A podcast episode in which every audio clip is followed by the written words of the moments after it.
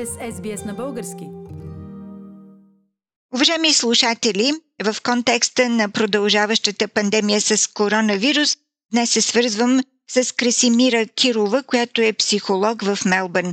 Успях да убедя Краси в нейния изключително натоварен ден да отдели време и за нашата програма. Здравей, Краси! Здравей, Фили! Благодаря за представянето. Разбирам, че психолозите са изключително натоварени във времето на коронавируса, така ли е? Да, абсолютно. Системата е абсолютно претоварена. А, просто всички колеги, включително психолози, психиатъри, всякакви организации, едва вече поемат количеството клиенти. Аз работя в практика от 15 души само двама души от моите колеги са способни да приемат нови клиенти нямаме възможни часове до началото на другата година. Та, такъв наплив на клиенти и толкова проблеми, наистина никой в кариерата си не си спомня такова нещо да е имало.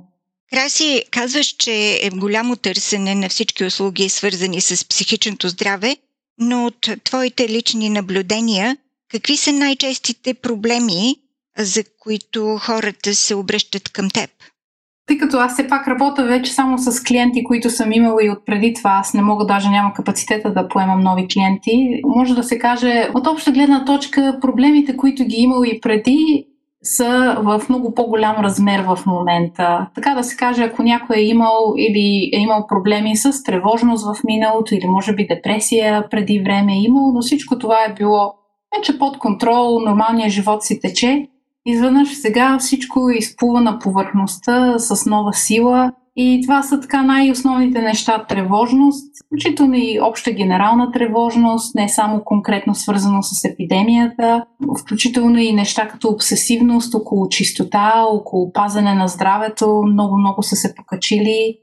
Депресия, даже в някои случаи една такава апатия, хронична апатия вече, която трае месеци наред самота за много хора, особено за хората, които живеят сами, което е доста голям процент. За хора с деца много голям стрес, просто с онлайн ученето вкъщи и с нуждата да се работи едновременно.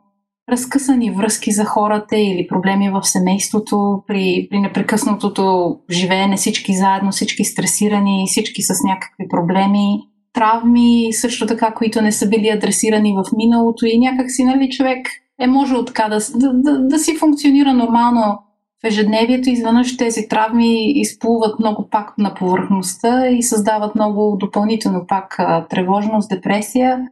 Та, бих казала, че не, че нещо ново се е появило, но всичко, което го е имало, в много по-голяма степен се е развихрило в момента. Ти предимно имаш предвид проблеми на възрастни хора и имаш ли впечатление за това какви са проблемите на децата по време на пандемията? Каква е разликата между това, което преживяват възрастните и това, което преживяват децата и реагират на него?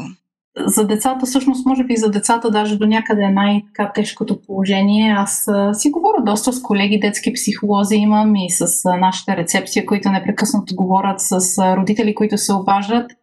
И особено за деца положението наистина е доста тежко. Ам, ние просто пак такъв наплив от родители, които се обажат и търсят помощ за децата си, наистина не сме имали. А, и то, нали, родители, които непрекъснато казват, това са проблеми, които ги нямаше преди в детето ми, то нямаше този тип тревожност, нямаше депресия и изведнъж сега не, не знаем какво да правиме. И като говориме нали, за деца в възрастова група между някъде 10 до 17 години, там е най-така наистина силно усещания ефект, то някъде основната разлика е, че естествено стресорите са различни за възрастни хора спрямо за деца. За децата всичко се е променило в тяхния живот. Те загубиха училището си, рутината си, това, което за един възрастен човек може да е неговата работа всеки ден – и основно задължение за децата това е училището. И все едно е да кажа, всеки възрастен човек е загубил работата си. Това е за едно дете, което е загубил училището си. Онлайн ученето представлява много голям стрес за доста от децата. Много по-трудно е да разбират какво трябва да правят, да следват инструкции, да намират мотивация, да поддържат концентрация за часове наред. Те пак имат нужда от родител, някой, който да седне с тях, обаче ако родител е заед с работа, много повече трябва сами да се справят. А, загубили са способността си да играят, а, да, да бъдат с приятели, да играят спорт. Почти всичко, което движи тяхния ден и рутина е до някъде било нарушено.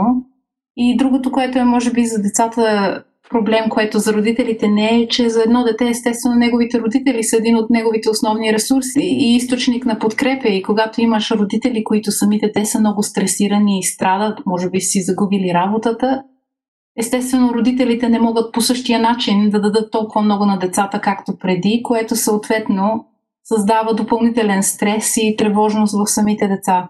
Добре, ако се поставим в положението на един родител, има ли симптоми, които индикират, че децата преживяват необичайен стрес или депресия и за какво трябва да внимават тези родители, когато наблюдават децата си и да им дадат съответната помощ, която те може би имат нужда?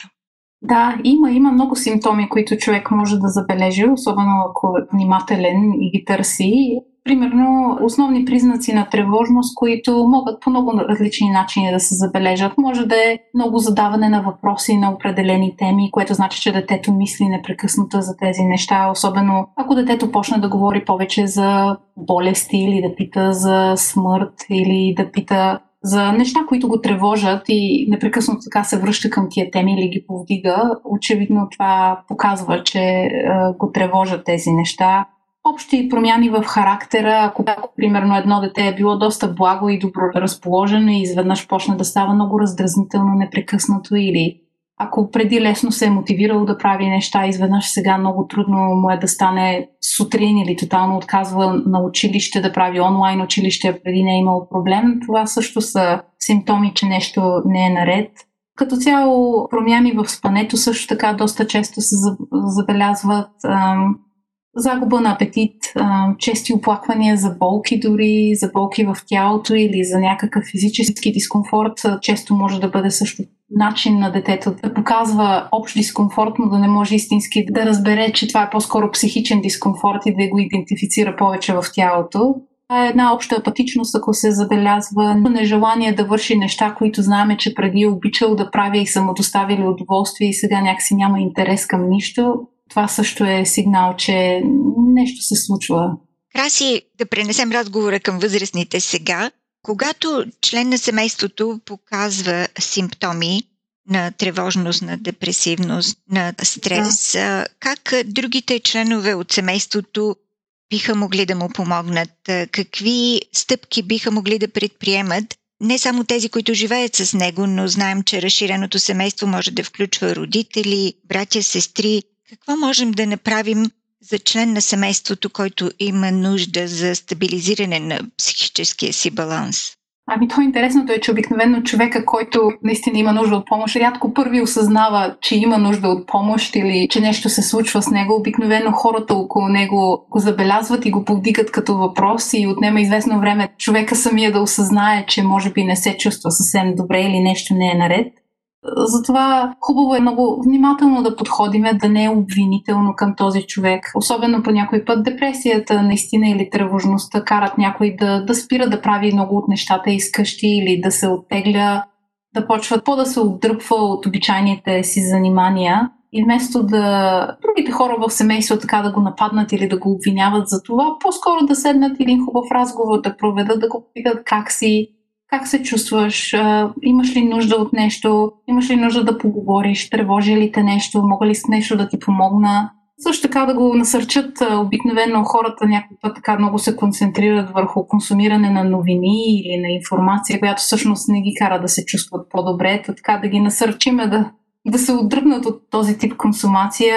Не непременно така да ги бутаме да, да се свързват с още хора, понеже може това даже по-скоро негативно да я окаже влияние, ми по-скоро да ги насърчиме нещо, да си почиват малко, ако имат нужда, ако са прекалено стресирани от работа, е хубаво да насърчиме някой да обмисли дали не е добре малко почивка да си вземе, понеже виждаме, че стреса вече прекалено много идва, да кажем, няма проблем, нали, аз мога да поема някои от нещата, ако имаш нужда. Естествено, аз като психолог винаги ще кажа да ги насърчиме да говорят с някой професионален човек също а, да, да покажем подкрепа в това отношение. Мисля, че това са основните неща, които бих посъветвала за начало и ако наистина виждаме, че това продължава и така се задълбочава, бих препоръчала да се потърси професионална помощ, просто защото по някой път, когато такива неща започнат и не се адресират по-отрано, малко като лавина, нали, започва да се получава един ефект, където едно нещо води до друго и има доста по-голям проблем след няколко месеца. Ти и твоето семейство, как се справяте лично вие с проблемите на пандемията, с изолацията, с стреса и с напрежението около нея?